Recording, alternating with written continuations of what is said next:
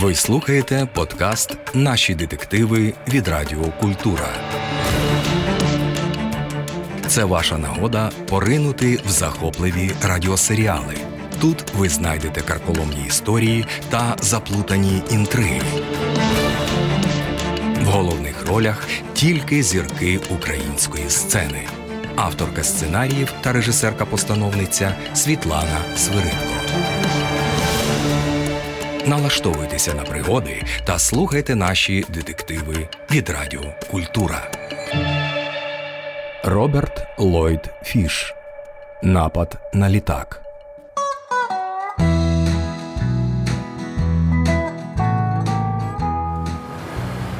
Був кінець літа, п'ята година дня, теплого, паркого, але ясного, лише на далекому обрії, над низьким тенесійським узвищем, яке на заході переходило у пласку рівнину, зависла тонка смужка хмар.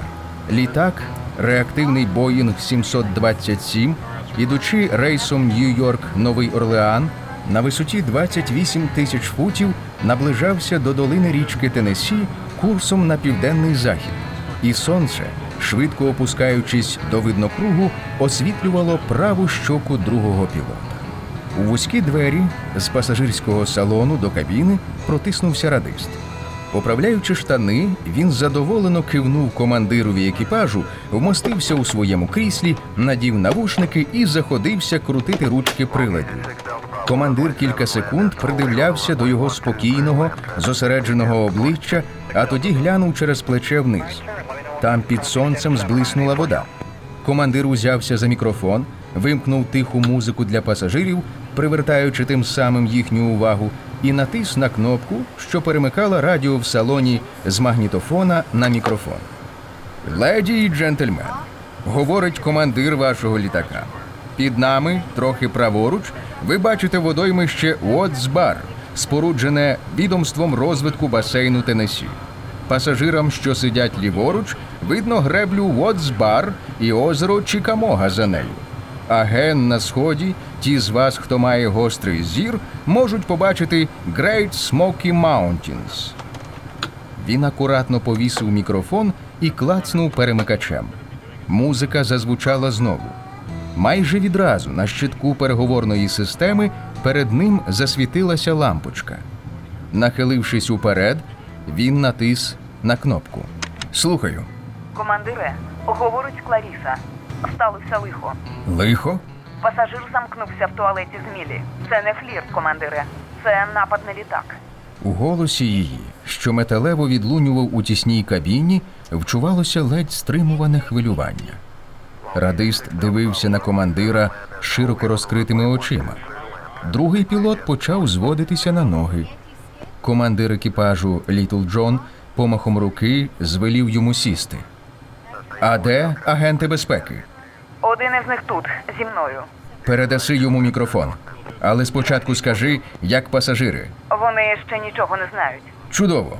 Їм і не треба нічого знати. Давай агента. По короткій паузі в динаміку озвався притишений чоловічий голос. Це я, командире. Сталося воно, очевидно, так. Той тип пройшов у хвіст до туалету. Ніхто навіть не глянув на нього, поки він туди йшов. А там вихопив пістолет і змусив стюардесу увійти разом з ним. Я розмовляв з нею крізь зачинені двері. Поки що він нічого поганого їй не зробив, але вона каже, він озброєний пістолетом і ножем, а також має пляшку з нітрогліцерином. Принаймні так він твердить. Вона каже, рідина у тій плясці густа і жовта. То що накажете робити?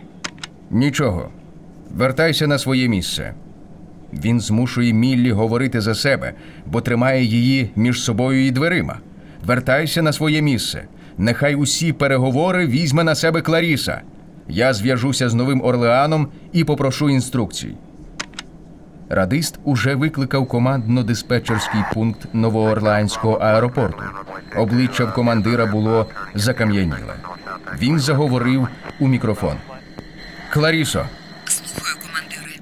повісь на дверях того туалету табличку не працює. І подбай про те, щоб завіса на виході салону була опущена. Як там Міллі, тримається? Тримається, сер. Хвилинку, вона щось каже. Ви мене слухаєте, командире? Мілі каже, він хоче, щоб літак завернув на Джексонвіл і там дозаправився. А куди йому власне треба? До Куби, приміром, нам палива більше, ніж вистачить. Але нехай Міллі нагадає йому, що це все ж таки Боїнг 727, а не 747. Гаразд, сер. Більше вона нічого не сказала. Вам щонебудь відомо про нього? У списку пасажирів він значиться як Чарльз Вогнер з Хартфорда. Сидів у 16-му ряду біля проходу.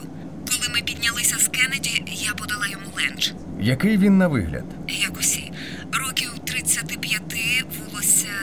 Задовге, але вже обрідне. Випив він багато? Та ні, тільки склянку пива. П'яний він не був щодо цього, я певна. Що я маю робити, сер? Нічого. Вдавай, ніби у тебе там якась справа. На випадок, якщо когось зацікавить, чого ти там застрягла. Одразу ж повісь на дверях табличку і пам'ятай про завісу. І негайно повідомляй мене, якщо.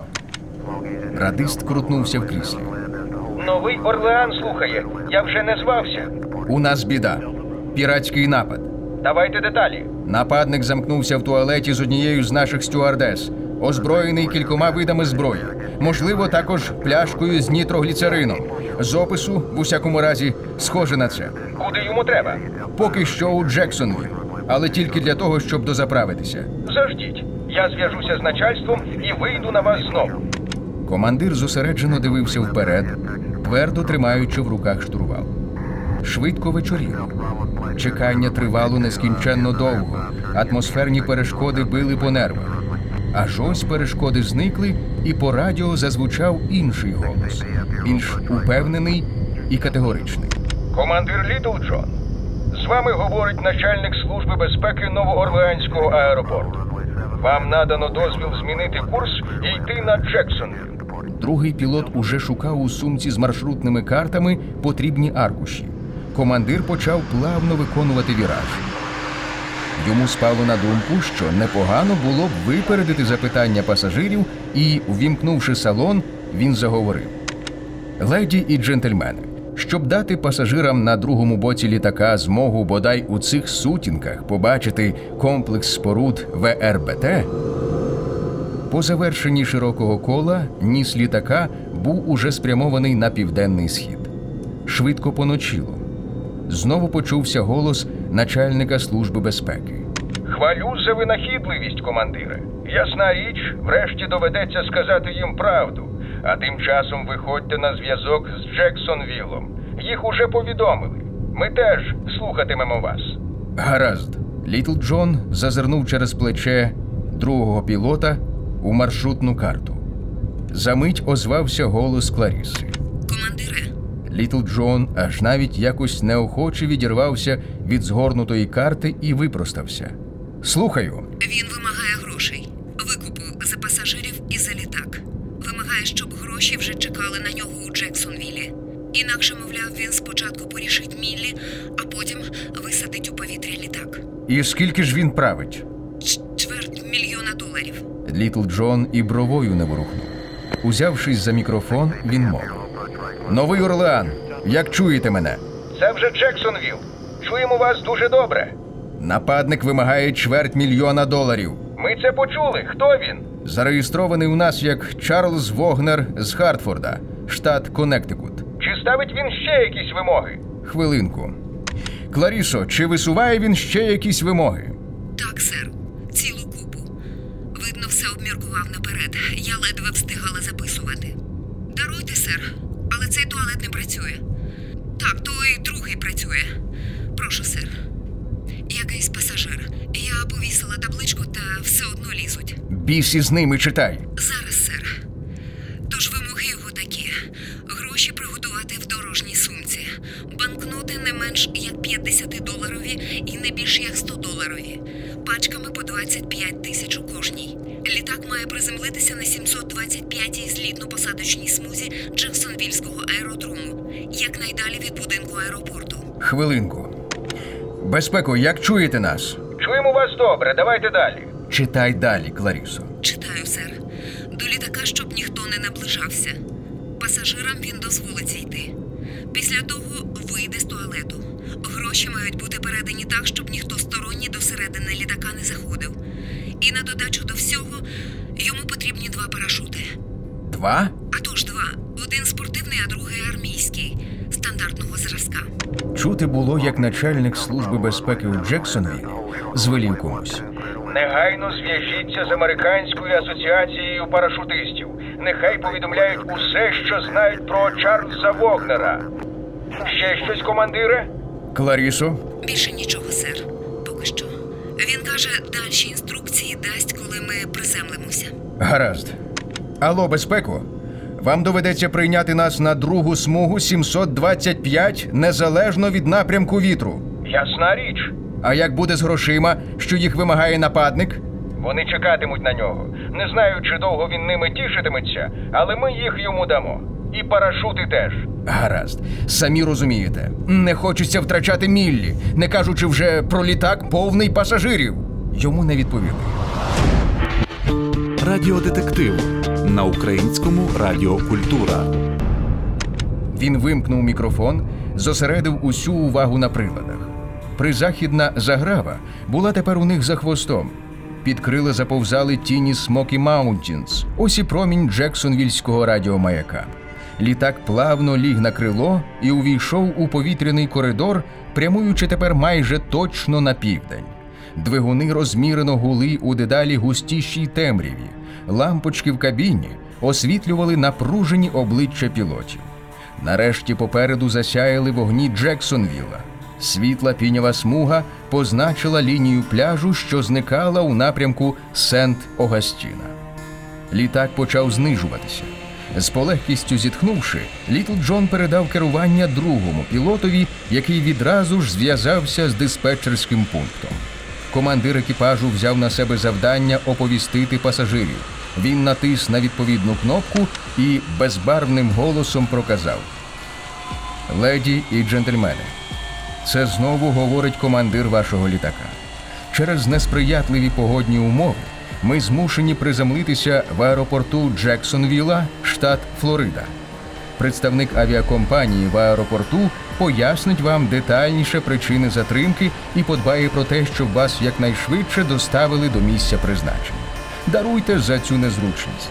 А тепер, будь ласка, застебніть прив'язні ремені, підійміть спинки своїх крісел і до посадки не куріть. Автозаправники вже завершували свою роботу. Коли автобус з пасажирами від'їхав, його місце зайняв легковий фургон, з якого вийшли двоє чоловіків.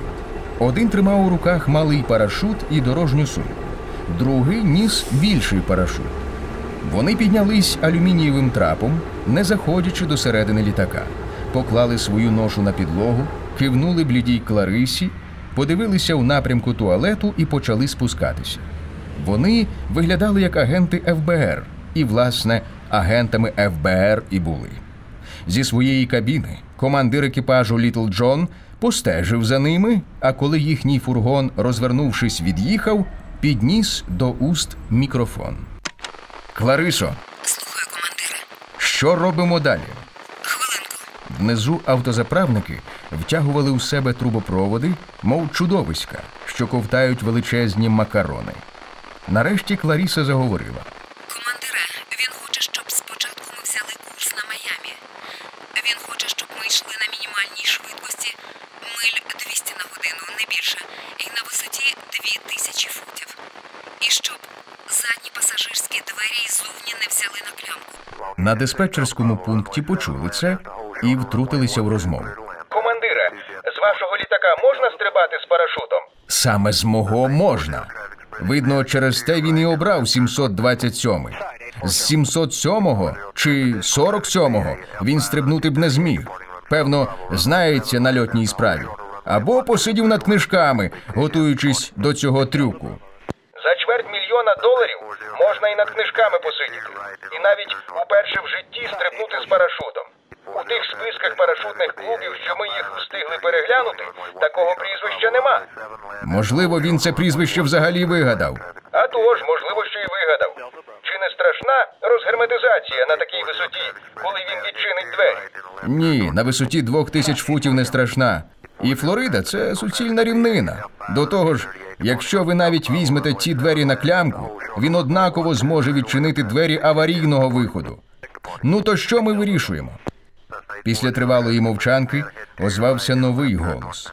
Командире, з вами говорить майор військово-повітряних сил Віллобі. Ви особисто маєте якісь пропозиції? Ну, почнемо з того, що полетимо над морем. У воду він не стрибне. Це дасть вам можливість підняти кілька літаків і перехопити мене де-небудь у дорозі. Звісно, довго летіти над водою він нам не дозволить, але того часу може якраз вистачити, щоб організувати супровід. А супровід це вже щось. Тут втрутився другий пілот, хлопець з неабияким воєнним досвідом. Якщо на затяжний стрибок хоча б на 500 футів, вони його вночі ні за що не помітять. Ну тут діло таке: догнав, не догнав, а погнатися можна. Гаразд, я цю пропозицію приймаю. Я постараюся розчистити для вас якнайдовший коридор понад берегом. Всі літаки з вашої дороги я відведу. Хоч загалом між аеропортами ваш маршрут буде набагато нижчий від рейсових. Постарайтеся продержатись над водою до Дейтони. Ми забезпечимо супровід щонайпізніше з Дейтони. Згода? Згода. Командире, він починає нервувати. Скажи йому, що ми вже вирушаємо. Літл Джон натис на кнопку стартера. Велика машина розвернулася, рушила смугою, набираючи швидкості, відірвалася від землі і почала круто набирати висоту. Вогні міста швидко відбігали геть, а потім мов би, сплющилися, коли Боїнг ліг на курс. Літл Джон повів літак над морем, тримаючись за якусь милю від берегової лінії. З Джексонвіла по радіо спитали. Що поробляє наш герой? Біс його знає. Гадаю, він от-от вийде з тієї тісної кабінки і відразу побачить, що ми летимо над водою. А тоді. А тоді подивимося, що він зробить. Ви ж ні в якому разі не вимикайте зв'язку з нами. Могли б і не казати. Командире, Слухаю, Кларісо. Кларісо, шнур від твого мікрофона дотягнеться до другого крісла від проходу. Я наказую тобі сісти там і пристебнутись, а Міллі нехай сяде і пристебнеться у першому кріслі, як тільки вийде. Мені однаково, як стрибатиме той тип уперед ногами чи сторч головою, але я не хочу, щоб ви з Міллі важили життям коло відчинених дверей. Ти мене зрозуміла? Так, сер. Хвилинку. Я вже пристебнулася, командире. Командире, вони вийшли. Як там Міллі? Бліда, як смерть. А воно й не дивно. Мілі, сідай сюди. Пристебнися. Командире, він дивиться вниз на воду. Він каже, якщо ви негайно не повернете в бік суходолу, він уб'є спочатку Мілі, а потім мене. Командире, він. він таки зробить це. Повертайте. Тим більше, що ми вже тут і йдемо з вами. Долинув голос майора Віллобі. Літл Джон відразу почав виконувати віраж. Під ними побігли вогні Кресент Бічі, яскраве сузір'я, обмежене полотном автостради. Командире, Слухаю, Кларісо. він каже. Дай йому мікрофон. Хвилинку. Командире, він відмовляється говорити в мікрофон. Каже, щоб ми взяли курс на Окалу, а від неї завернули на Нейплс, не змінюючи швидкості і висоти. Каже, коли ви побачите Нейплс, можете виходити з кабіни. На той час його вже тут не буде. Голос начальника служби безпеки з Джексонвіла наказав. Робіть, як він каже, командире. Не треба ризикувати. Літаки майора йдуть за вами назирці. А крім того, ми підняли на ноги поліцію в усіх містах і містечках. Усі виглядатимуть парашутиста. Він од нас далеко не втече.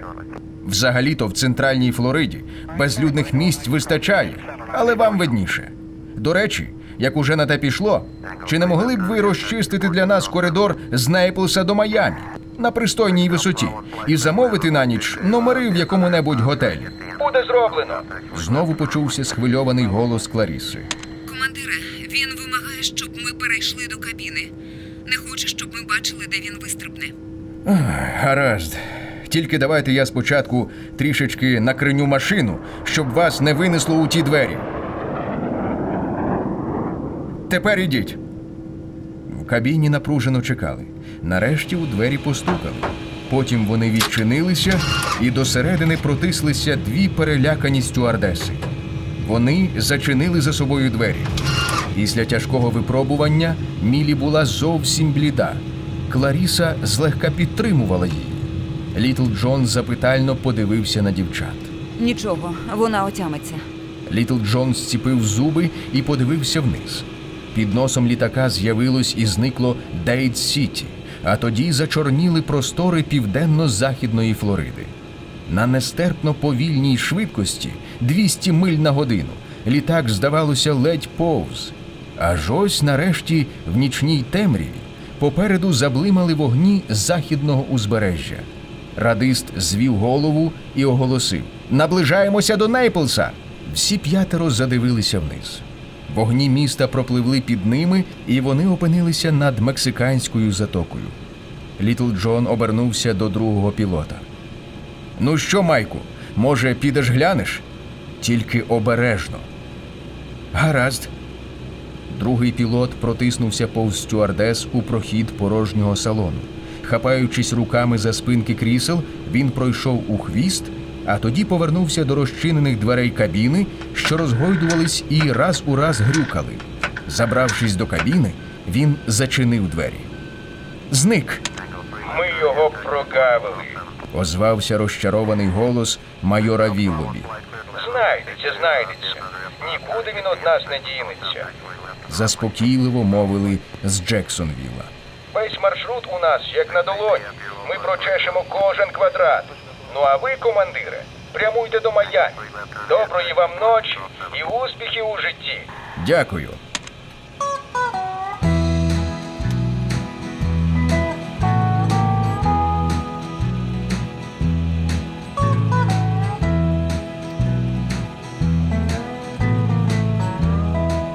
Ну що ж, дітки, день був тяжкий. Поїхали відпочивати. Вийнявши і склавши на підлозі купу маршрутних карт, командир екіпажу Літл Джон знову сунув руку в сумку. По 50 тисяч на брата.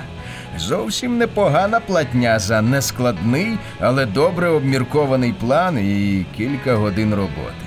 Тим більше, коли врахувати, що податок з неї не беруть. Я мала б одержати більше за кожного з вас. Я ж цілих п'ять годин, п'ять розтриклятих годин простовбичила в малесенькому туалеті з мерцем за спиною. А я, гадаєш, мені було легко? Мені ж довелося виштовхувати його в ті проклятущі двері. Хоч я й прив'язалась, а мало не збожеволіла від страху. Могла ж запросто вилетіти разом з ним. А мені довелося порішити того сердегу. Другий пілот не звертав уваги на ці нарікання. Він акуратно складав свою частку грошей у дипломат. Чарльз Вогнер, нещасливець, якому припекло до туалету не тоді, коли треба. Цікаво, з чого він жив.